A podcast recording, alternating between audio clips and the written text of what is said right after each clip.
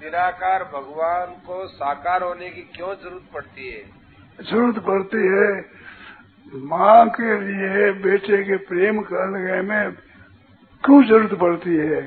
आप पैसा खर्च करके घोड़ा लाते हो, मिट्टी का। मिट्टी का खिलौना क्यों लाते हो?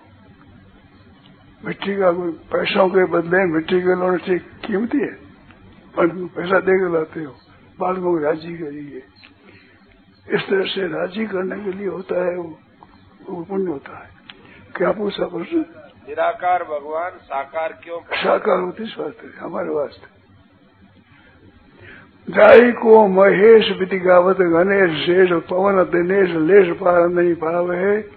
भक्तों के हाथ कृष्ण मूर्ति का है भक्तों के हेतु कृष्ण मूर्ति का है भक्तों को उद्धार के लिए साकार बनते तुम जैसे राज़ी हो जाओ। अरे मिट्टी का मिट्टी का खिलौना लाते हो, पैसा खर्च करते हो, क्यों? बाल को राज़ी के लिए। कोई कीमती मिट्टी का खरीदा इसलिए भगवान राज़ी हो जाए, हमारे भक्त राज़ी हो जाए। तो बाजी देव सागर ब्रह्म